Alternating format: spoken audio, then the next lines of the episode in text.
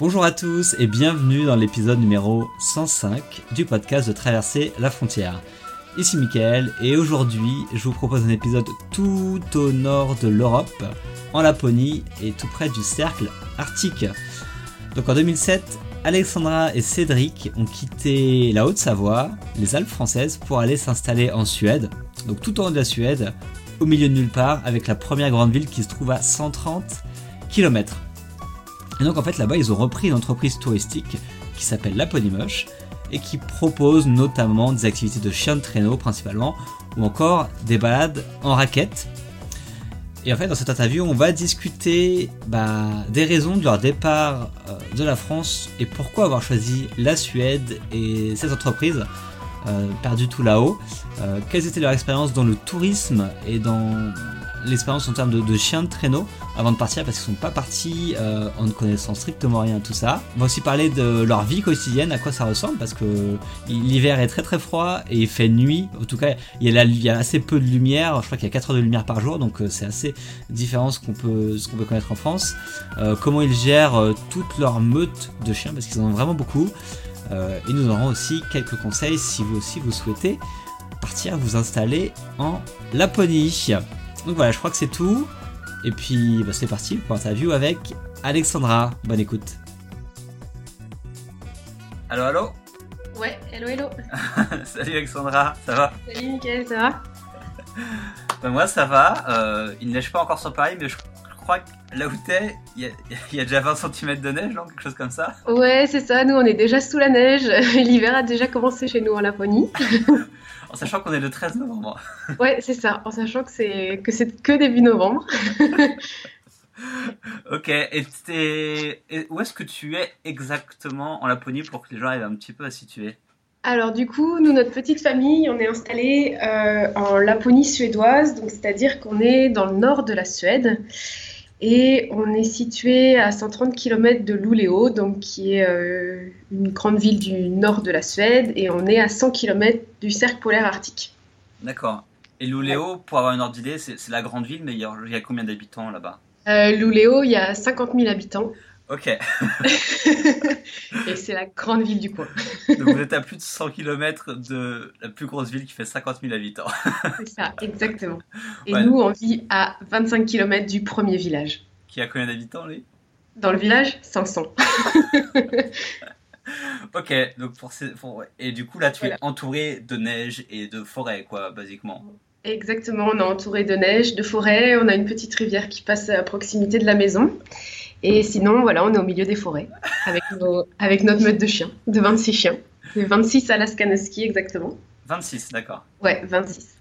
Et, euh, et du coup, vous avez un, euh, comment ça se fait que vous avez Internet? Parce que moi, c'est un truc qui me fascine, c'est que vous êtes un petit peu loin de tout et vous avez quand même une connexion Internet qui est, qui est bonne.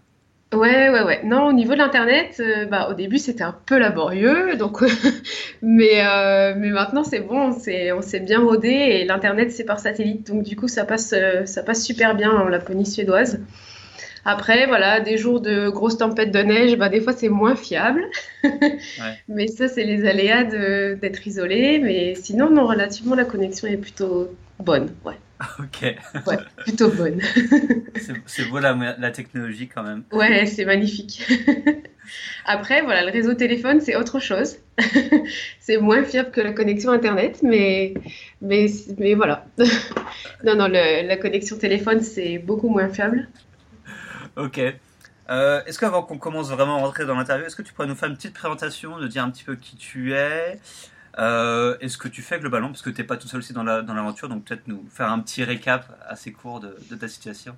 Ouais, ça marche. Bah, du coup, pour nous présenter, nous, on est donc Cédric et Alexandra, et puis on a décidé de venir s'installer en, Laponie suédoise.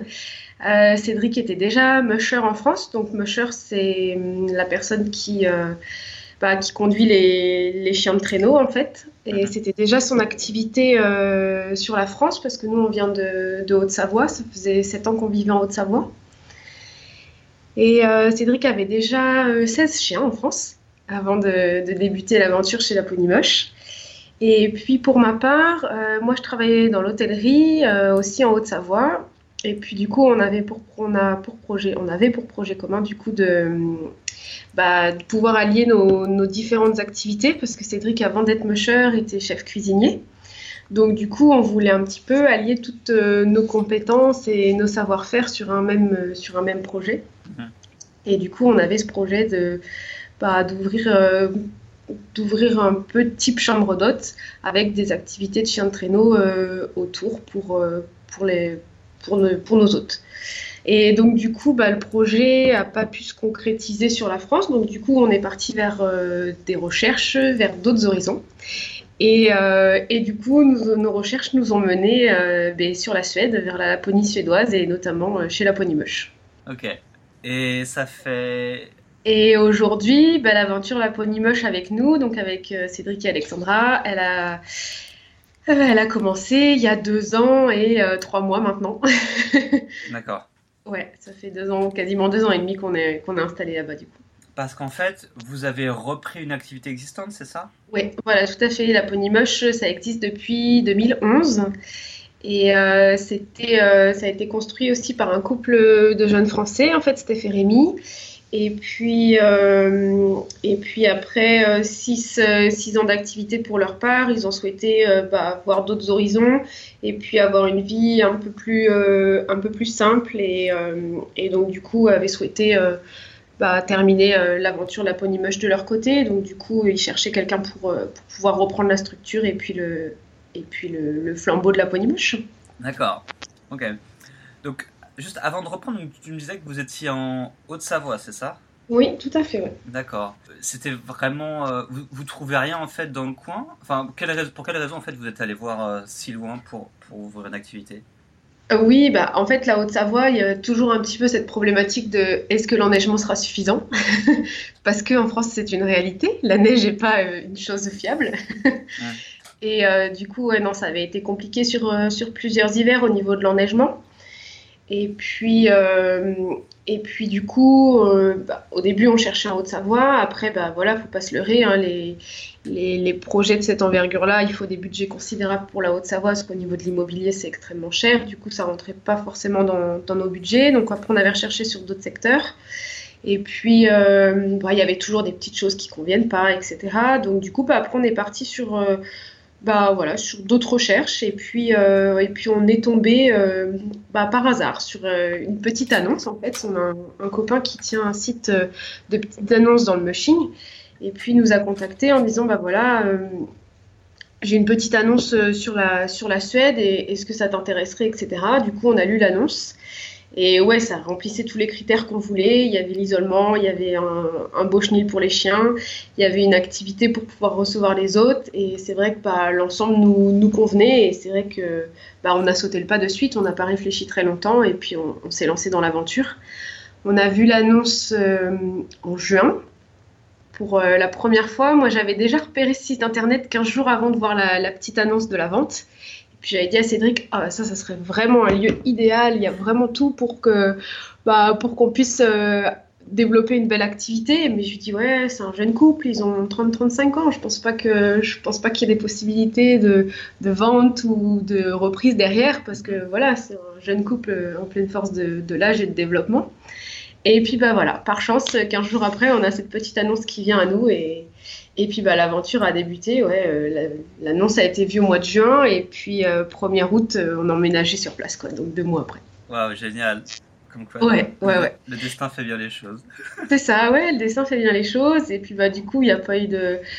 Bah, on a réfléchi, mais ça a été assez rapide à prendre la décision. Et puis, et puis bah, après, on a commencé à, à organiser le déménagement, à organiser l'installation là-bas sur place et puis voir un peu comment on allait se projeter pour, euh, bah, pour l'hiver suivant parce qu'on savait qu'on arrivait euh, bah, pour Cédric en août et moi pour ma part en septembre parce que j'étais déjà engagée sur un contrat de travail euh, en France. Donc du coup le temps de, de pouvoir résilier tout ce qu'il fallait. Mhm.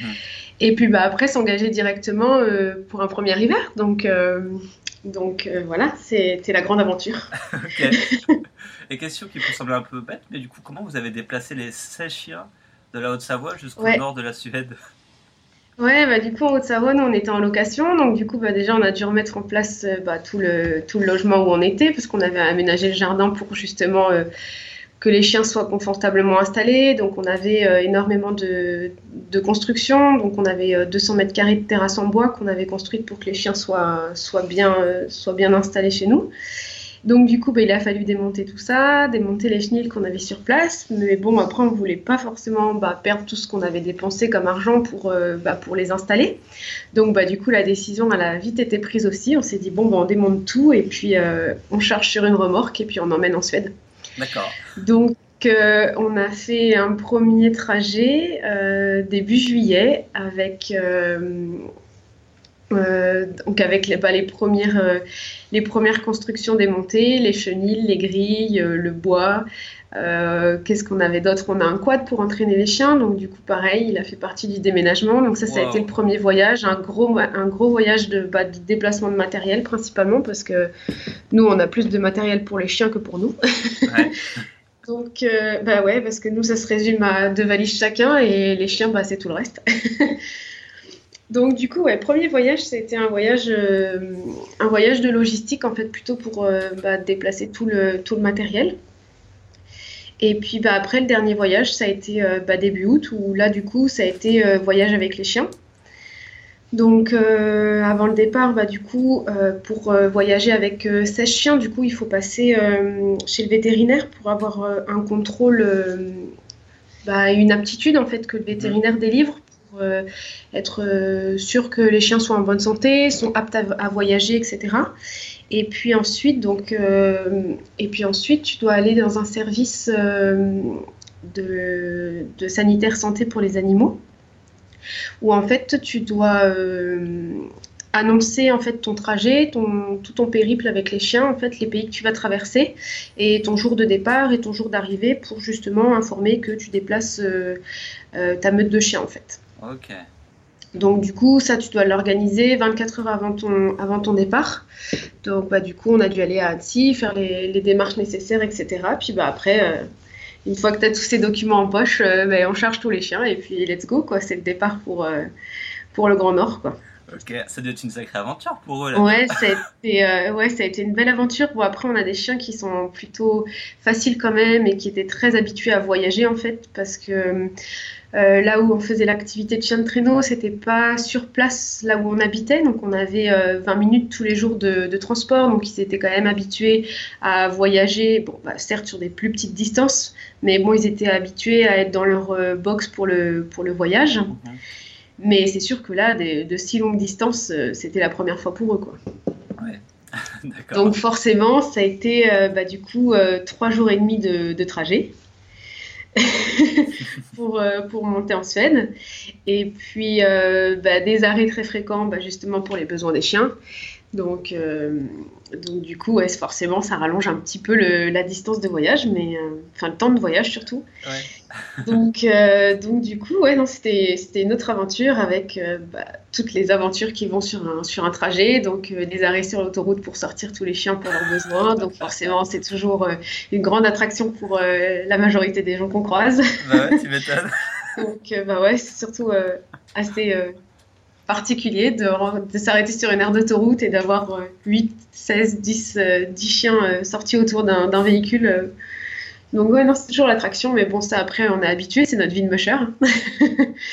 Donc, euh, du coup, ouais, non, c'est toujours, c'est toujours fun. Et puis après, bah, il y a les petits aléas, des chargements sur la route, etc. Mais tout s'est bien fait. On est arrivé, arrivé à domicile, ben, nickel. Le véhicule, tout allait bien, les petits chiens, tout allait bien. Et, puis bah, du coup, après, c'était euh, installation sur place, quoi. Trouver une place euh, à chacun des chiens. Et puis du coup, pour nous, c'était une totale réorganisation, en fait, parce que euh, nous, les chiens en France, étaient ce qu'on appelle à la tâche, en fait. Ils avaient leur niche avec, avec un câble, en fait. Ça, c'était leur, le fonctionnement qu'on avait choisi en France par rapport à l'environnement dans lequel on était. Et puis ensuite, du coup, en Suède, comme on a bah, du coup beaucoup plus de place que là où on était en France quand même, hein. euh, du coup, en fait, euh, les chiens sont en chenille. Donc, du coup, il a fallu euh, bah, qu'on réorganise bah, les combinaisons en fait des chiens par, par chenille. et puis qu'on restructure aussi les chenils parce que bah, les précédents propriétaires avaient des grands chenils où ils mettaient 8 à 10 chiens ensemble. Et nous, ça, c'était pas notre, notre philosophie. On préférait que les chiens soient seulement par deux ou par trois, en fait, par chenil soit plus sympa pour eux. Puis au niveau de l'entente, c'est toujours plus simple après aussi pour bah, contrôler la santé des chiens, contrôler les selles des chiens. Donc, euh, du coup, bah, il y a eu un gros travail de restructuration du, chenil. Euh, et, ça, du coup, bah, ça tombait très bien qu'on soit arrivé en août pour qu'on puisse euh, bah, faire tous ces travaux-là, parce qu'on sait qu'à partir du mois d'octobre, les gros gels arrivent et qu'on ne peut plus travailler le sol, et que forcément, la structure du chenil, c'était en, en, été qu'il fallait la faire. Donc, donc, du coup, c'était la bonne période pour, pour arriver et s'installer, pour pouvoir restructurer tout le chenil, et puis et puis avoir une, une, structure où les chiens soient bien aussi, soient bien dans leur tête, soient bien, soient bien dans, leur, euh, dans leur chez eux en fait, dans leur nouveau chez eux. Oui, évidemment. Et pour vous, comment s'est passée l'adaptation pour, euh, pour ces premiers mois et pour préparer le premier hiver comment, comment vous êtes senti Qu'est-ce que vous avez fait euh? Bah alors c'est vrai que déjà au niveau de la maison, la maison euh, où, on habite, il y avait bah, pas de travaux, elle est habitable de suite. Donc après, on a vraiment juste fait les petits aménagements intérieurs bah, pour se sentir à l'aise chez soi. Et puis bah, après, euh, au niveau de l'installation, bah, on se préoccupe déjà bah, que les chiens soient bien installés parce que ça c'était notre, ça c'est notre priorité de, tous les jours, que les chiens aillent bien, que les chiens soient, bien dans leur tête. Et puis bah, après, c'est surtout euh, tout organiser, tout repérer, donc c'est-à-dire euh, bah, comment, euh, comment on va se faire approvisionner les croquettes pour les chiens, comment on va se faire livrer la viande pour nourrir les chiens, Ensuite, euh, repérage des pistes en fait sur place, parce que du coup, euh, on a toute une entreprise euh, à faire tourner, toute une structure en fait, parce qu'on avait les réservations qui avaient continué en fait. on avait pris le, relais des réservations depuis le mois de juillet. Donc du coup, il fallait aller repérer les pistes sur place pour bah, connaître les, les, itinéraires, les tracés qu'on allait prendre avec, avec nos hôtes pendant les séjours touristiques. Et puis bah, du coup, les anciens propriétaires nous ont bien épaulés sur, euh, sur cette partie-là, nous avaient déjà bien orientés et euh, nous, ont bien, euh, bien secondés en fait pour cette, pour cette passation. Donc ça, ça a été vraiment un, gros coup de pouce de leur part. Et puis bah, après, nous, on a continué le travail, à explorer de nouvelles pistes. bah, du coup, dégager des pistes qui seraient à dégager pour pouvoir, pour pouvoir avoir des, des tracés. Parce que là où on habite, en fait, il n'y a pas de piste de motoneige. Et donc, du coup, toutes les pistes qu'on emprunte avec les chiens de traîneau, c'est des pistes que nous, on travaille tous les jours au quotidien pour, euh, bah, pour qu'elles soient des pistes, en fait, et qu'elles puissent être euh, praticables avec les chiens. Parce qu'avec les chiens de traîneau, tu peux pas euh, te dire, ah bah, je pars dans la nature avec mon attelage de chiens, et puis on verra si ça passe ou si ça passe pas, parce que bah, forcément, les chiens ils peuvent pas courir dans 1m50 de neige si la neige n'a pas été préparée en amont. Il faut quand même un minimum que, que les pistes soient préparées, que la neige soit tassée. Ouais.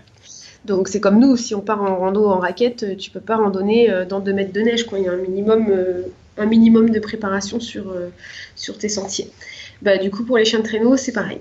Mais il y a certains endroits où tu as des pistes de, de, motoneige et auquel cas, là, les pistes sont préparées régulièrement à chaque passage de motoneige. Et, nous, les premières pistes motoneige étaient à 40 km. Donc, du coup, on a un très gros travail de préparation sur, sur les pistes autour de la maison. Et puis en plus, bah, on a cette chance, c'est qu'on peut partir directement du chenil en attelage. Et, euh, et, puis après, on a tellement de possibilités autour, des, autour de la maison et de tous les sentiers qui s'offrent à nous. Donc ça, c'est vrai que c'est une, une, grande chance. Mais voilà, ça demande un travail en amont de, de, préparation. Et surtout, à chaque chute de neige, en fait, bah, il faut réentretenir la piste et le, et le sentier. Donc ça, ça a été un, premier travail bah, d'aller explorer les environs en fait pour, euh, bah, pour savoir un petit peu euh, ce qu'il y avait autour de nous, même si c'était que des forêts, mais au moins prendre euh, bah, bien possession de l'environnement et, de se sentir à l'aise là où on est.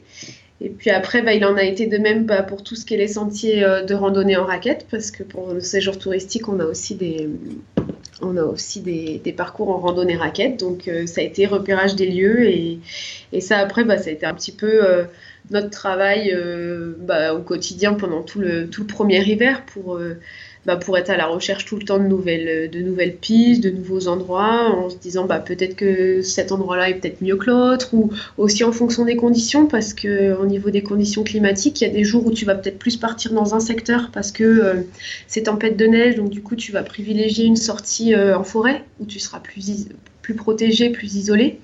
Et puis par contre, si tu as une journée euh, avec un super grand soleil sans vent, bah, tu vas peut-être opter plus pour euh, une randonnée ou une sortie vers la rivière où c'est beaucoup plus dégagé. Et, et du coup, tu t'adaptes vraiment au climat en fait. C'est vraiment ça notre quotidien. Nous, c'est c'est tous les jours, on se dit, bon, bah, si aujourd'hui on sort en traîneau, la veille, tu imagines que tu vas sortir dans tel secteur, et puis au final, tu te réveilles le matin, il a neigé 20 cm, et puis c'est euh, plein de blizzards et tempêtes de neige. Bon, bah du coup, tu rechanges tes plans et tu prends un autre itinéraire que celui que tu avais imaginé la veille. Mais du coup, ouais, nous, on s'adapte au plus, au plus possible aux, conditions climatiques parce que bah, c'est elle qui te guide, en fait, quand tu es euh, au, milieu de, au milieu de la forêt et, et que, en fait, tu es euh, infime par rapport à la force euh, de la nature. Du coup, tu, peux, tu ne peux que t'adapter à, à, la nature parce qu'elle, elle est hyper puissante. Ouais, Et ça, c'est vraiment une dimension, bah, on s'en rend compte quand on est en Haute-Savoie, parce que on est habitué, mais les choses sont beaucoup plus simples, en fait, parce que tu as toujours euh, du monde autour de toi, ou si tu sais que tu as un problème, bah, tu sais que tu peux appeler, que tu vas avoir quelqu'un qui va pouvoir venir sans doute t'aider, bah, peut-être dans la demi-heure, au maximum dans l'heure, parce que la personne n'est pas dispo tout de suite. Mais là, quand tu es en Laponie, tu es vraiment isolé, tu vois notre premier voisin euh, qui vit à l'année, lui, il habite à 5 km. Le premier village, il est à 25 km. Donc du coup, tu peux pas prendre des risques en fait. Ce que tu fais, tu es obligé de le faire et essayer que ce soit le plus sûr possible en fait.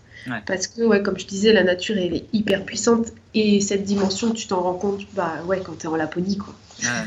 clairement. Parce que c'est une immensité qui est face à toi et, et bah, toi, tu es infime. ouais, c'est sûr. Et ce côté solitude, un petit peu, c'est quelque chose que bah, vous vivez bien, j'imagine, parce que c'est un truc, c'est un choix que vous avez pris, mais comment vous vous sentez par rapport à, ça, parce que vous êtes vraiment isolé quand même?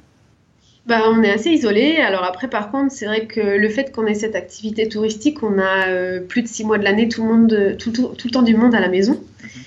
Parce que du coup, l'activité touristique pour, pour les séjours d'hiver, euh, elle commence euh, généralement doucement à partir du mois d'octobre, en fait, bah, même si on a souvent du monde toute l'année, mais ça reprend vraiment à partir généralement des vacances de la, Toussaint, donc au mois d'octobre.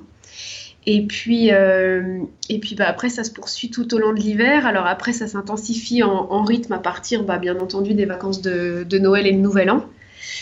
Et puis, le rythme est assez intense jusqu'à début avril. Donc là, c'est vrai que toutes les semaines, on a du monde à la maison parce qu'on reçoit, euh, on reçoit deux couples. Et euh, là, pour cet hiver, on, reçoit jusqu'à 4 à 6 personnes.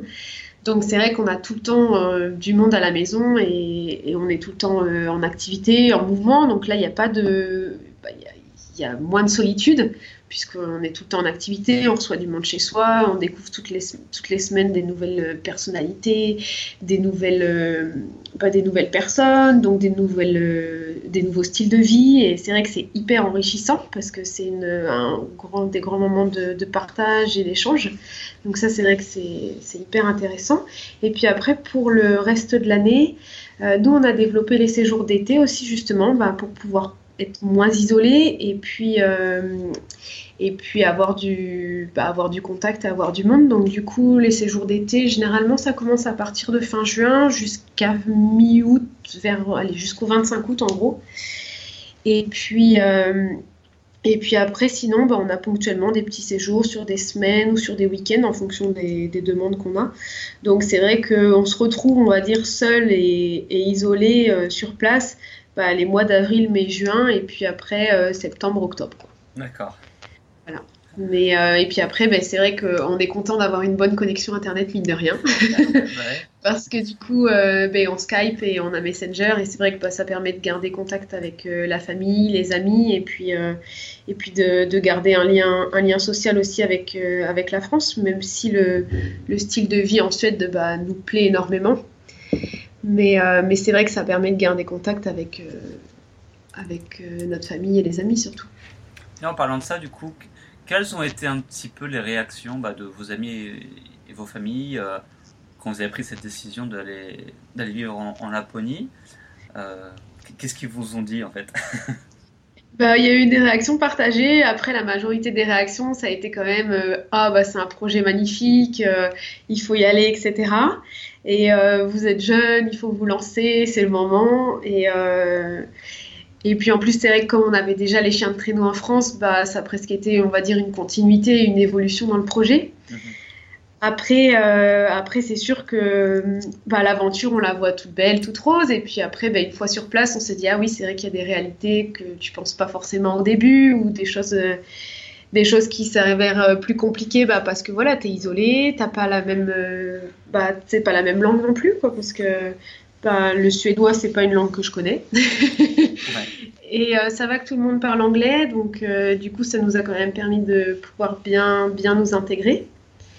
Et puis après, bah, sinon, euh, nos amis et notre famille, bah, du coup, ils étaient contents parce qu'après, par la suite, bah, ça leur permet d'avoir, euh, on va dire, euh, un point pour venir nous rencontrer et se faire des vacances bah, qu'ils n'auraient pas forcément eu l'opportunité de faire bah, dans les deux ou trois prochaines années. Donc, du coup, c'est des belles opportunités pour eux.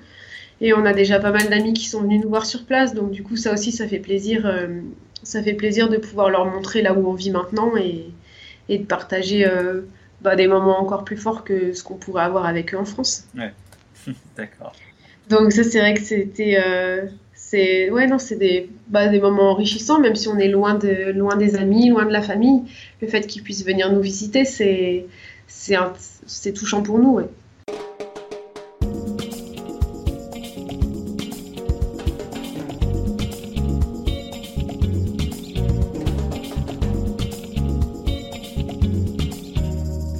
Termes de, quotidien, si on prend une journée type un peu, bah, on va dire plutôt l'hiver, en, coup, en saison touristique. Bien sûr, ouais, À quoi ressemblerait bah, ta ou, vos journées euh? Ouais, nos journées, ouais. Alors du coup, bah, nous, nos journées, elles commencent très tôt et elles finissent assez tard.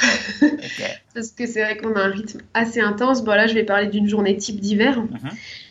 Donc, euh, bah, une journée type d'hiver, c'est vrai qu'on a euh, notre quotidien avec l'activité touristique. Donc, euh, du coup, on se lève le matin vers 6h30, 7h. en fait, comme on vit isolé, nous, on se chauffe au bois. Donc, du coup, déjà, la nuit, on ne se lève pas pour mettre des bûches dans la cheminée parce qu'on souhaite bien dormir quand même.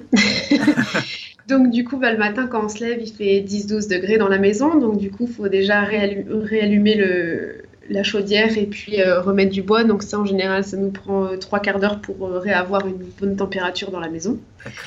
Donc on se lève, voilà, c'est allumage de la chaudière pour qu'il fasse bon dans la maison. Et puis en parallèle de ça, bah, du coup, on prépare le petit déjeuner pour, pour nos hôtes et puis pour nous, pour qu'on puisse servir le petit déjeuner généralement vers 9h.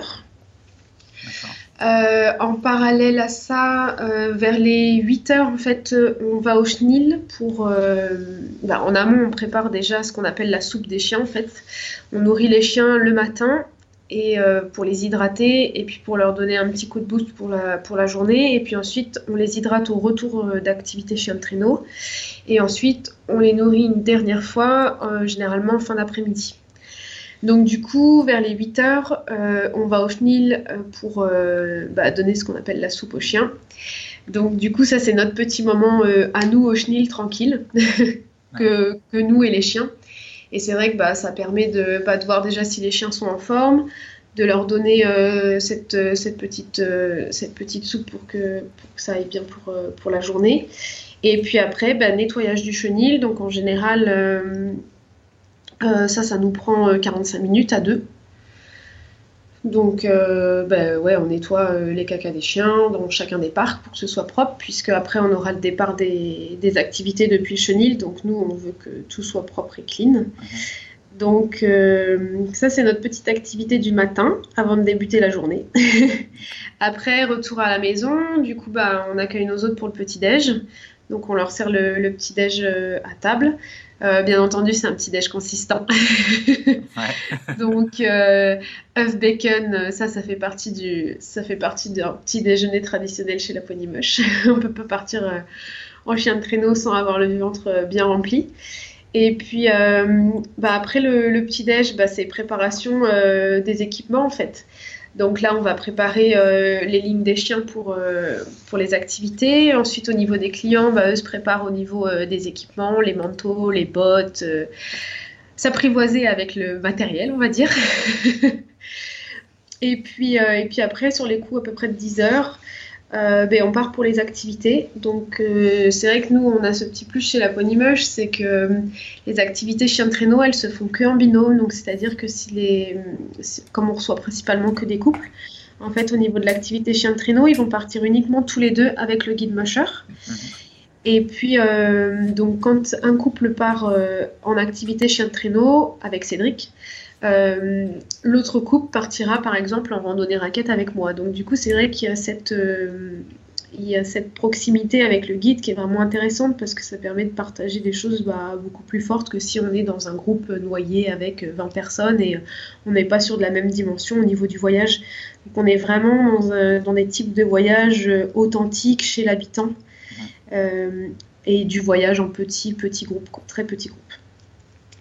Donc après, ben, on part chacun de notre côté pour nos activités et puis euh, on revient euh, généralement pour le déjeuner. Donc euh, je sais pas, on revient vers généralement c'est entre 13 et 14 heures. Et puis au niveau de la luminosité, bah, ça commence déjà à tomber parce que l'hiver, en mois de décembre, janvier, on n'a que 3-4 heures de jour par journée. Ah merde Donc c'est pour ça qu'on part au niveau des activités, on part vers les 10 heures le matin parce que bah, on a le soleil qui est euh, plus ou moins levé et puis ça se couche vers les 14, ouais, 13h30, 14h. Donc c'est pour ça aussi qu'on a ce rythme-là qui est organisé en fonction du rythme du soleil. Mhm. Et puis donc ouais, on revient pour les 13-14 heures. Bon là en général tout le monde est affamé donc euh, on passe à table. Et puis après l'après-midi, euh, bah, pour les clients, c'est plutôt du temps libre parce que bah, d'être à moins 30 et de faire une activité physique, bah, ça creuse, donc il y a besoin de, temps de repos. Et puis après, pour nous, pour notre part, bah, on prépare l'après-midi, donc c'est-à-dire que euh, si les clients veulent faire un sauna, il faut aller préparer le sauna parce que euh, c'est un sauna au bois, donc pareil, ça demande un temps de préparation. Ensuite, euh, bah, une réalité, c'est que quand il neige, bah, il faut déneiger si on veut euh, continuer à accéder aux chenilles et si on veut pas que les chiens euh, sortent des, chenilles parce que le niveau de neige augmente. Donc, généralement, tous les jours, on a un gros, gros travail de déneigement. Donc, ça, c'est notre, quotidien d'après-midi. Et puis, et puis après, bah, repréparer aussi le, dîner pour le, pour le soir. Après, on s'octroie un petit temps libre en général fin d'après-midi vers les 16h30, 17h avant de, repartir euh, ben, au chenil pour, euh, pour aller nourrir toute la meute. Et puis donc du coup pour le nourrissage des chiens, euh, on invite nos hôtes à, partager avec nous le, nourrissage des chiens. Donc ça c'est aussi un joli, moment de partage. Et, puis, après, ben, 18h, 19, ouais, en général 19h, on passe à table pour le, pour le dîner du soir ouais, on s'est habitué au rythme suédois. Les Suédois dînent euh, hyper tôt et encore, on, est sur un horaire assez tardif, 19h euh, pour les Suédois. Généralement, ils passent plutôt à table vers 17h30, 18h. Mais pour nous, c'était un peu compliqué de s'adapter à ce rythme suédois très très tôt. Donc du coup, euh, on passe à table vers 19h et puis après, bah, c'est dîner avec, avec nos hôtes et puis bah, partage de, tout ce qu'on vit en, en, Laponie, partage de nos expériences de chien de traîneau, partage des courses de chien de traîneau aussi, parce qu'en parallèle, Cédric fait des courses de chien de traîneau. Donc du coup, c'est vrai qu'on a beaucoup de, bah, beaucoup de choses à raconter, beaucoup de choses à partager. Et puis c'est aussi bah, un partage de connaissances de, de nos autres, rencontres euh, avec les rencontres avec, euh, avec nos autres, découvrir des, nouvelles personnalités. Et puis en général, bah, les soirées euh, se terminent plus ou moins tard, on va dire. et, et puis après, bah, une fois que les les clients ont, quitté la table, bah, nous, on a tout un autre travail derrière bah, qui est bien entendu de préparer la journée du lendemain, euh, de répondre aux mails, de s'occuper euh, bah, de la partie aussi communication, du site internet. Donc, euh, donc tout ça, ça nous mène vers des heures de coucher plutôt tardives, mais, mais sinon, ça se, passe, ça se passe plutôt bien. Mais c'est vrai qu'après l'hiver, on a un rythme quand même qui est relativement intense. Donc c'est aussi pour ça qu'on apprécie les mois d'avril-mai où on a un rythme un petit peu plus cool, on va dire, où on peut un peu plus souffler et puis avoir des journées euh, un peu moins intenses. Ouais, ouais, bah, j'imagine que ça doit être assez bah, intense comme tu le dis, et puis ça s'arrête jamais quoi. Ouais, ça s'arrête jamais. Et puis, il faut pas oublier bah, que les conditions climatiques dehors, il peut, il peut faire moins 25, moins 30, moins 35 avec du vent. Donc, euh, bah, du coup, tu te. Bah, il faut se préserver, en fait, si tu veux euh, justement euh, vraiment tenir tout le long de, de la saison d'hiver. Ouais.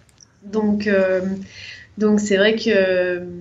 Bah, c'est vrai qu'il faut avoir aussi du temps libre pour, pour soi, pour pouvoir souffler. Et puis et puis justement tenir sur la saison d'hiver qui est quand même relativement longue.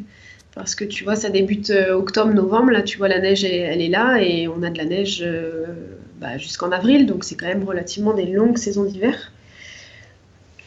Et, euh, c'est pour ça qu'il faut se, préserver aussi parce que, bah, parce que déjà on a des, des temps de, de, jours qui sont courts, donc ça, ça peut aussi, selon certaines personnes, influencer sur, sur le moral. Parce que c'est sûr que nous, c'est pas notre habitude d'avoir que euh, 3 ou 4 heures de jour par jour. Donc euh, il a fallu s'habituer à ça. Après nous, ça s'est super bien fait. Bah, du fait qu'on ait ce rythme assez intense, on est tout le temps occupé. Donc on a très rarement eu de, temps euh, euh, de, temps dur en fait lié, lié à un rythme de jour faible. Donc ça, c'est vrai que nous, ça nous a pas trop perturbé ce, ces 3-4 heures de, jour. Bah, du fait qu'on est tout le temps aussi du monde à la maison, tout le temps des choses à faire, et puis, euh, et puis aussi le fait que, bah, que même s'il fait pas beau, il faut sortir parce qu'il faut aller voir les chiens, et que du coup, ça te, ça te donne une motivation en fait. Ça te mhm. donne un but tous les jours. Parce que c'est clair que si t'as pas d'activité, que t'as pas de d'intérêt particulier à aller dehors, je pense que l'hiver est très très très long. oui.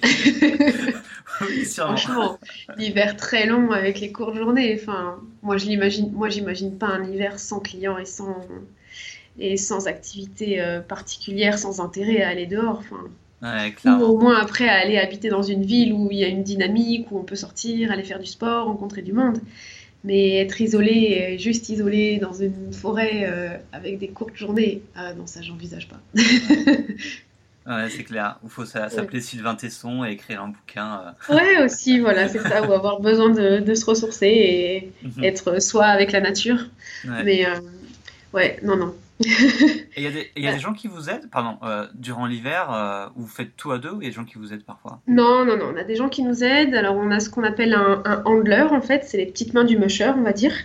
Donc ça va être euh, des personnes qui vont venir, alors soit pour la saison, donc c'est vrai qu'on aime bien avoir des personnes qui sont là pour la saison parce que bah, c'est beaucoup de choses au quotidien, donc c'est plein de petits détails, c'est plein de petites habitudes, donc c'est vrai que ça prend toujours un petit peu de temps à, expliquer et puis à, bien faire, parce que c'est vrai que nous, les chiens, c'est c'est nos enfants, donc, euh, donc on en prend euh, hyper soin et, euh, et c'est vrai qu'on aime bien avoir des handlers pour, pour la saison ou alors au moins pour quelques mois. Et puis on a aussi des volontaires qui nous aident. bah là généralement les volontaires, c'est vrai que c'est pour des, souvent des plus petites périodes, mais nous, on aime bien qu'ils viennent au minimum un mois pour, euh, pour nous aider. Et, euh, et, voilà, ils vont nous aider dans notre quotidien, donc principalement au chenil. Donc, euh, bah, ça va être le nourrissage des chiens, ça va être lorsqu'on entraîne les chiens, euh, nous aider sur les mises à l'attelage avec les chiens, nous aider sur la préparation du matériel pour les chiens, euh, que ce soit pour, euh, pour l'hiver ou que ce soit pour la préparation des courses aussi, parce que ça demande un gros, un gros travail de préparation en amont. Mhm. également pour l'entraînement des chiens, parce que là, en cette période, de, bah, depuis le mois d'août, on entraîne les chiens tous les jours. Donc, c'est-à-dire qu'on attelle les chiens pour un certain nombre de kilomètres. Donc au début, là, quand on reprend en août-septembre, bah, on est sur des faibles kilométrages, le temps que les chiens reprennent le rythme, reprennent une bonne musculature. Et puis après, progressivement, on va augmenter les kilomètres en fonction de, bah, en fonction de la forme des chiens. Donc là, à peu près en ce moment, euh, au mois de novembre, on est entre 30 à, 30 à 40, 30-35 km par, euh, par sortie en ce moment. D'accord. Donc, euh, donc du coup, et quand on attelle, on n'attelle pas que 4 chiens, on attelle, euh, en ce moment, on attelle entre 22 et 26 chiens, donc du coup, ça demande quand même un gros travail de préparation. Ah de préparer chacun des chiens, de leur mettre le harnais, et comme là, en plus, il a neigé, donc les chiens, à partir d'un certain nombre de kilomètres, il faut leur mettre des petites bottines, comme des petits chaussons. D'accord. Donc les chiens en quatre pattes, et on a 22 à 26 chiens à préparer. Donc c'est tout un travail et c'est vrai que ça demande à peu près entre une heure, une heure et demie de, préparation avant de partir euh, en entraînement. Donc c'est vrai que bah, si on a des handlers ou des volontaires qui sont là à nos côtés pour nous aider, bah, c'est des, des, choses qui prennent du coup moins de temps et puis du coup après on peut consacrer plus de temps sur l'entraînement. Et pareil, au retour, bah, les petits chiens, il faut les débottiner, donc euh, ça demande encore du temps. Et puis après, il y a toute la partie soins aux chiens aussi. Donc euh, massage sur les chiens pour que au niveau du muscle, ils puissent bien récupérer, bien se réhydrater. Bon, principalement, on est sur, euh, de la récupération active, mais il y a des moments, ben, voilà, comme tout sportif ou tout athlète, ben, il y a des moments où il y a des périodes c'est un peu plus dur, où il peut y avoir bah, des raideurs, des courbatures. Donc bah, ça, du coup, faut prendre soin, soin, des chiens. Et puis, euh, puis bah, c'est vrai qu'il y a tout un travail de, de, soins à apporter. Donc c'est vrai que quand on a des, des volontaires et des handlers, bah, c'est toute cette partie-là aussi qu'on leur, euh, leur apprend, qu'on leur demande de, de nous aider euh, au quotidien avec les chiens. Mhm. Et puis après, les handlers et les volontaires bah, nous aident aussi sur le travail à la, dans la maison, en fait. Parce que comme on se chauffe au bois de euh, enfin au, bois, il faut bah, euh, approvisionner la, chaudière en bois régulièrement, donc toutes ces petites, euh, toutes ces petites choses du quotidien, préparer les repas pour les clients. Euh, bah, après voilà, c'est des choses du quotidien, préparer la table, préparer le, dîner, préparer les activités aussi avec les, avec les hôtes. Donc c'est vrai, toute, voilà, toute, cette, euh, toute cette logistique à, prévoir, bah, c'est vrai qu'on a de temps en temps sur l'hiver des handlers et des, et des volontaires à nos côtés. D'accord. Qui, nous aide, euh, qui nous aide beaucoup. ok, ouais, j'imagine. Et, et les chiens, du coup, vous avez une meute de combien de chiens et c'est quelle race? Oui, alors nous, on a 26, euh, 26 euh, chiens et nous, on a des Alaskan Husky. Donc, les Alaskan Husky, c'est pas une race Lofé. La race Lofé, ça va être les Siberian Husky qui ressemblent vraiment à des gros nounours. Nous, les Alaskan Husky, c'est un c'est un croisement en fait euh, entre euh, le sibérien, euh, de l'Indian Dog, du Pointer, du Grester et d'autres races de chiens. Et, c'est une, race de chiens bah, qui, a été, qui a été créée ouais, principalement pour le, chien traîneau parce qu'ils sont à la fois endurants et à la fois performants et avec une plutôt bonne rapidité en fait. Voilà. Nous, après, au niveau des, courses de chiens de traîneau qu'on fait, au niveau des courses de chiens de traîneau, il y a différents types de courses de chiens de traîneau. Il va y avoir des courses de chiens de traîneau qui vont être pour faire de la rapidité, ce qu'on appelle du speed. Après, il va y avoir de la mi-distance qui vont être sur des, bah, du coup, de la moyenne distance, donc des 20, 30, 40 km. Et puis après, il y a ce qu'on appelle la longue distance, où là, on part pour des étapes beaucoup plus longues qui peuvent aller de 60 à 90 km, voire même plus que 100. Et donc nous, ça c'est ce qu'on vise en fait, les, courses de, longue distance. Et c'est vrai que bah, les Alaskan Husky euh, sont plutôt performants pour, euh, pour ce type de discipline. D'accord. Et après, bien entendu, encore une fois, ça dépend de, bah, des lignées, en fait, des génétiques des chiens. Donc nous, quand on a choisi nos premiers chiens, on a vraiment fait euh, un gros travail sur la réflexion de la génétique des chiens avant de prendre un chien parce que nous, on n'est pas du tout sur un principe de brassage de chiens dans les, dans les chenilles.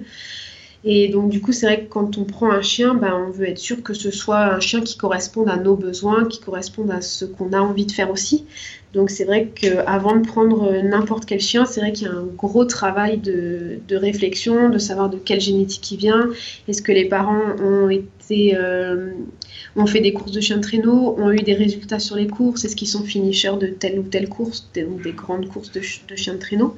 Et ça, c'est vrai que c'est toute une réflexion qu'on a avant de, prendre un chien, si on prend un chien adulte ou même si on achète un chiot. Et puis après, la réflexion s'est aussi fait lorsqu'on a fait nos propres portées, où on s'est dit, bah voilà, si on veut euh, des chiens performants, quels, euh, bah, quels adultes on va prendre ensemble pour que pour qu'on ait des chiens qui correspondent à ce qu'on veut. Donc c'est vrai qu'il y a un gros travail de réflexion sur la génétique et sur les sur les lignées surtout. Ouais, c'est super important. Mais du coup, vous devez avoir un, coût en, en, en termes d'argent, l'entretien de ces chiens entre je sais pas, les vétérinaires, la nourriture, etc. Ça, doit être ça doit être énorme, non? Bah, c'est vrai qu'il y a un coût à la, ouais, il y a un coût à l'année pour, euh, bah, pour euh, entretenir et nourrir tous ces petits chiens. Donc c'est sûr que quand on reçoit les croquettes, on n'achète pas deux sacs de croquettes, on reçoit des palettes. Donc ouais, on reçoit 700 euh, kilos d'un coup et 700 euh, kilos de croquettes, ou euh, on reçoit 400 kilos de viande congelée en fait qu'on stocke dans des dans des congélateurs. Ou l'hiver, on les met pas forcément dans les congélateurs quand on commence à avoir des températures de moins 20, moins 25. Donc en général, on le laisse dehors ou protégé. mais mais c'est vrai que non, ça représente un, un un budget et, euh, et un volume ouais, aussi. Parce qu'une livraison de croquettes de 700 kilos, ouais, ça nous fait à peu près un mois, un mois et demi. c'est tout. ouais, c'est tout. Donc, euh, ouais, non, c'est toute une, c'est toute une gestion et c'est vrai que ça représente un sacré budget. Là, je ne saurais pas dire de tête comme ça quel, quel budget ça représente sur un an. Mais, euh, mais non, c'est un budget, euh, c'est un budget conséquent, surtout, bah, surtout l'hiver, comme on a quand même du travail qui est assez euh, physique avec les chiens. ils partent pas pour 5 km et quand ils partent, ils partent pour bah ouais, en général 20-30 km et après quand on est sur les périodes d'entraînement, bah, ils peuvent partir pour 60-70 km. Donc c'est sûr qu'il faut qu'ils aient une nourriture qui soit adaptée, qui soit suffisamment riche, suffisamment protéinée. Et après, ils sont en plus complémentés avec de la viande bah, sur à côté pour que, bah, pour que justement ils aient la, la, quantité suffisante de viande par rapport à l'énergie qu'ils dépensent. Donc c'est vrai que bah, c'est vrai que l'hiver, euh, on a un budget nourriture et, euh, et un, budget nourriture assez conséquent. Après, c'est quelque chose qu'on lisse sur l'année parce que c'est vrai que ça va, euh, ça va être différent l'été parce que l'été, bah, ils ont moins d'activité physique, on n'a pas des températures aussi froides puisque l'été, il n'y a pas de neige faut le savoir quand même. Euh, et, du coup, l'été, il fait en moyenne 20-25 degrés. Donc, euh, donc, du coup, c'est vrai qu'on n'a pas du tout la même alimentation, pas du tout les mêmes croquettes. Il n'y a pas besoin que ce soit aussi riche. Mhm. Et, euh, et du coup, c'est quelque chose, c'est des, des, budgets qu'on lisse sur l'année parce que c'est vrai que sinon, c'est exorbitant les budgets de l'hiver par rapport au budget de l'été. Quoi. Et en termes du coup de, de, budget, au coût de la vie, c'est plus simple? Enfin, je ne sais pas comment ça fonctionne, mais est-ce que c'est plus simple de créer ou de reprendre une activité du coup en, Suède ou en Finlande ou, d'en faire une en France? C'est quoi un petit peu les, au niveau économique Comment ça se passe? Avoir une. Bah, je vais parler pour la Suède parce que pour la Finlande, je ne sais pas comment ça se passe au niveau des, des, impôts, etc.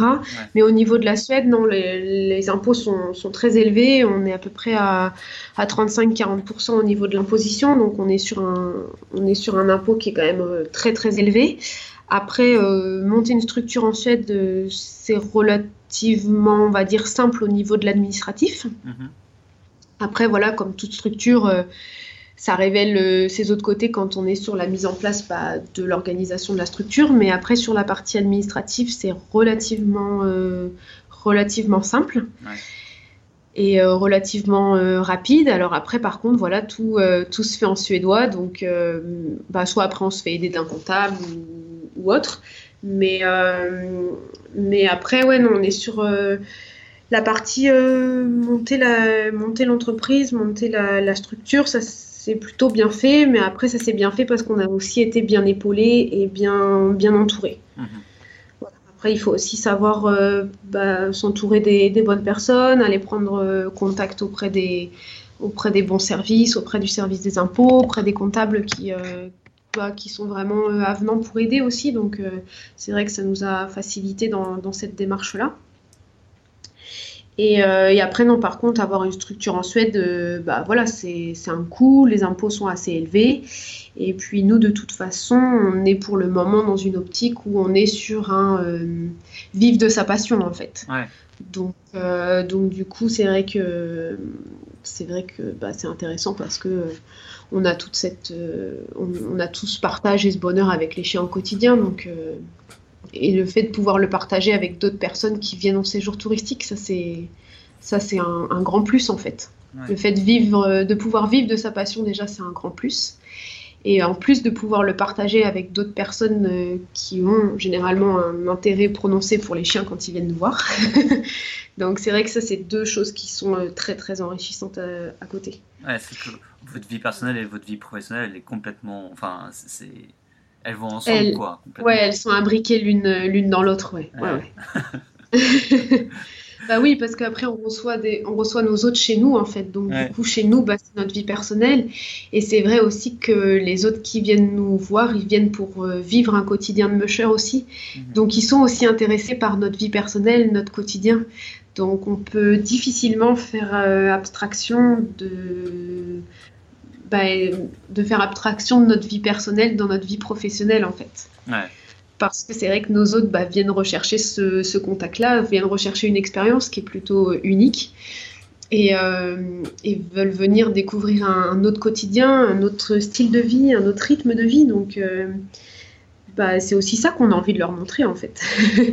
Donc, c'est vrai qu'on peut pas, on peut difficilement, j'ai envie de dire, dissocier la vie privée de la vie professionnelle. mais, mais, après, voilà, il faut le c'est pour ça aussi qu'on a des temps aussi pour nous et que et qu'on a besoin de temps pour nous pour euh, essayer d'avoir un peu notre vie perso à côté de cette activité professionnelle aussi. Est-ce que est-ce que tu aurais des des conseils ou bien des choses à savoir pour les personnes en fait qui envisagent de faire ce que tu fais, qui disent bon bah j'aimerais bien aller en Laponie, ouvrir ma structure et puis euh, vivre un petit peu comme toi. Est-ce qu'il y aurait des voilà des, choses un petit peu à prendre en compte avant avant de se lancer? Bah, je pense qu'avant de se lancer, il faut surtout prendre en compte, alors après que ce soit pour euh, ce type de structure avec des chiens de traîneau ou même dans tout autre euh, type de structure, je pense qu'il faut prendre en compte, alors certes, il faut aimer les chiens parce que c'est le, le quotidien. Mhm. Après, c'est vrai que d'avoir une structure touristique, il faut pas l'oublier, c'est une structure touristique. Donc, il faut quand même avoir des notions dans le tourisme mhm et, euh, et, avoir un goût quand même prononcé pour euh, bah, l'accueil des personnes et un intérêt touristique.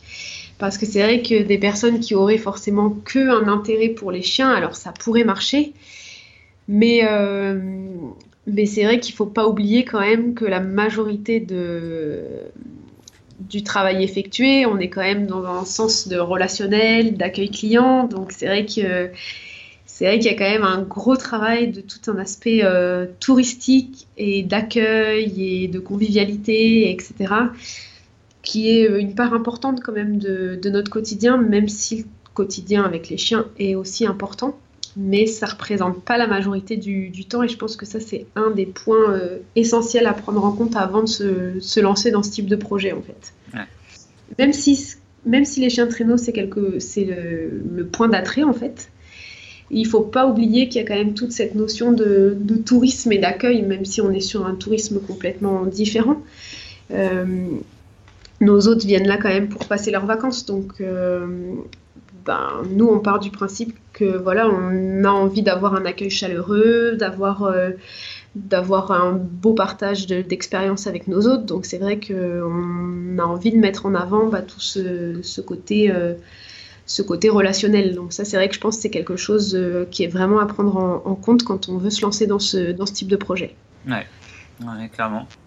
Et du coup, tu te vois combien de temps vivre en, Laponie, avoir cette entreprise, etc. Euh, comment tu vois un petit peu l'avenir? Ah, bah c'est vrai que ça, c'est une bonne question. ouais. non, après, c'est vrai que le rythme est très intense. Donc, après, je sais pas si on pourrait se voir euh, plus de, de, 10 ans, 15 ans. C'est vrai que nous, là, on se voit pour le moment en perspective déjà 5-7 euh, ans et après, on avisera. Mais euh, voilà, parce que le rythme est intense. Donc, après, il faut. C'est des choses bah, qu'il faut voir au fil du temps parce que c'est vrai que le rythme est intense, du coup, se dire euh, de rester dans ce rythme-là pendant 10-15 ans, je ne sais pas si c'est quelque chose qui est euh, pour le moment euh, possible. Mhm. Après, après ouais, 5-7 ans, c'est déjà une belle expérience. On a déjà eu le temps d'apprendre plein de choses, de, de s'expérimenter sur de nombreuses nouvelles choses aussi. Et puis après, des fois, on ne sait pas de, de, quoi est fait le, quotidien aussi. Peut-être qu'on aura envie d'autres projets ou de faire évoluer, euh, de faire évoluer la Pony Mush euh, différemment. Enfin, je ne sais pas trop encore. Pour le moment, euh, en perspective d'avenir, ouais, au moins 5-7 ans. Après, après plus, plus c'est difficile, de, difficile de se projeter sur plus mhm. que 5-7 ans. Enfin, ouais, évidemment. Ouais, ouais, ouais. Non, pour le moment, ouais, moins 5-7 ans. Après, euh, après plus euh, avec grand plaisir.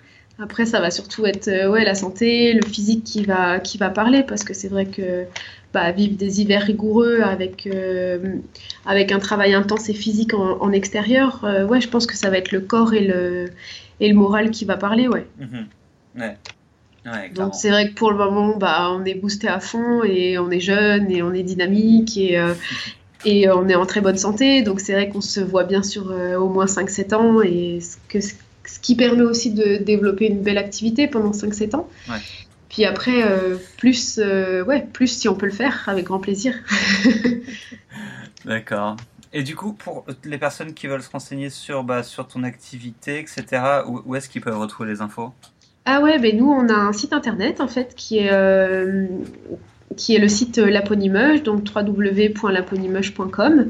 Et puis sur notre site internet, ben, il y a différents onglets en fonction des, séjours. Donc il y a les séjours hiver et les séjours été. Et puis après, il y a la présentation de, du lieu de là où on habite, de l'hébergement de nos hôtes. Et puis la présentation de, de notre, de notre équipe. Et puis après, on peut nous retrouver aussi sur les réseaux sociaux. On a une page Facebook, donc la page Laponie Mush euh, Séjour en Laponie suédoise. Et on a aussi euh, notre compte Instagram euh, Laponie Mush. Donc vous pouvez nous, nous retrouver sur, sur, les, sur les réseaux sociaux et puis suivre nos aventures au quotidien. Parce que c'est vrai qu'on alimente assez régulièrement bah, le compte Facebook et le compte Instagram pour justement bah, partager notre quotidien, notre, notre expérience. Et puis vous pouvez euh, suivre tout notre hiver. Et puis pendant les courses de chiens de traîneau qu'on va avoir euh, au mois de janvier et début février, on alimentera aussi notre, euh, notre compte. Bah, les comptes et les réseaux sociaux pour bah, justement faire découvrir ce que c'est une course de chien de traîneau dans le Grand Nord au-delà du cercle polaire arctique. Parce que du coup, là, les courses qu'on va faire cet hiver, on va être sur des courses qui sont à 500 km au-dessus du cercle polaire. Donc ça, c'est aussi notre euh, challenge, on va dire, personnel de, des chiens et Cédric, en fait, de, bah, de pouvoir faire ces, ces deux courses-là. On a une course qui est organisée en Finlande, qui va être notre petite course d'entraînement, qui fait 250 km. Et puis après, on va avoir cette. Donc celle-ci, elle se passera mi-janvier, le temps d'un week-end. Et puis ensuite, on a une deuxième course qui va se passer euh, fin janvier, début février. Et euh, elle, elle est située dans le nord de la Norvège, donc euh, c'est la, la, course de chien de traîneau la plus au nord euh, de l'Europe. Et elle, par contre, elle va faire 550 km. Waouh, c'est énorme. ouais. Et en plus, c'est fin janvier, début février, donc avec des conditions climatiques qui risquent d'être rudes. Mm. Donc voilà, c'est le challenge de l'hiver, le challenge personnel, on va dire de l'hiver. Donc ça, c'est le gros défi et c'est le, aussi le, pourquoi euh, on entraîne les chiens depuis le, mois d'août, parce que c'est vrai qu'on a besoin d'entraîner les chiens pour l'activité touristique. Mais en parallèle, euh, notre but premier, c'est se faire plaisir avec les chiens et, du coup... Euh, bah, du coup, on s'est donné ces deux objectifs de, course pour cet hiver. Donc voilà, ça c'est le, gros challenge de l'hiver. ah, mais c'est génial. Moi, je suis vraiment. je, te suis sur Instagram, j'aime bien. Et j'imagine que tu vas mettre, bah, déjà il y a des photos cool, etc. Mais c'est vrai que là, avec la neige et les courses et tout ça, ça va être, euh, ça va être intéressant de voir euh, tout ce qui se passe. Bah oui, ça va être super intéressant. Là, c'est vrai que ça met déjà l'eau à la bouche avec les, bah, les premières tombées de neige qu'on a eues ces dernières semaines et puis euh, les entraînements de jour, les entraînements de nuit. C'est deux ambiances différentes. Donc c'est vrai que non, les photos parlent d'elles-mêmes et, et c'est juste, bah, c'est un bonheur à vivre au quotidien. Donc non, c'est chouette de pouvoir le partager et je pense que c'est chouette aussi euh, pour plein de personnes qui rêvent de venir en Laponie de pouvoir se projeter et, de pouvoir continuer à rêver ou justement euh, projeter concrètement un, séjour en Laponie. Donc je pense que c'est important de, pouvoir alimenter justement sur les réseaux sociaux et, de partager ces, belles expériences. Ouais, clairement. Euh, Bon, on, va, on va s'arrêter sur l'interview là, parce qu'on arrive, vers, on arrive vers les 1 heure. Et euh, en tout cas, moi, je, je j'aimerais beaucoup. J'ai jamais mis les pieds en Scandinavie, encore moins en Laponie, donc je, ça c'est une de mes destinations, on va dire, dans laquelle il faut que j'y aille dans les prochaines années, voire l'année prochaine. Donc, euh, j'espère te rencontrer euh, chez toi un jour. ah ouais, ça serait avec grand plaisir. Ça serait avec grand plaisir. Bah Éventuellement pour une expérience de volontaire ou autre, pour vivre le quotidien de musher de l'intérieur. ouais, ouais, à voir, à voir. Mais en tout cas, moi, ça me plairait bien de, voir que ce soit l'été comme hiver. Je pense que les deux sont, sont vachement intéressants. Ouais, les deux sont enrichissants. C'est deux choses, deux univers diamétralement opposés, mais, mais enrichissants l'un et l'autre, ouais. Et puis voilà, moi je, vais te remercier de m'avoir accordé du temps parce que je sais, bah, comme tu l'as expliqué, tu es pas mal occupé. Ouais, mais ça va, on a réussi à, trouver un créneau pour, pour justement se faire ce petit, ce petit partage d'expérience et du coup c'est cool. Ouais, et puis je vais juste te souhaiter euh, bon courage pour la saison d'hiver et si tu as quelque chose à ajouter, tu peux le faire. Ouais, bah c'est vrai que du courage, on va en avoir besoin.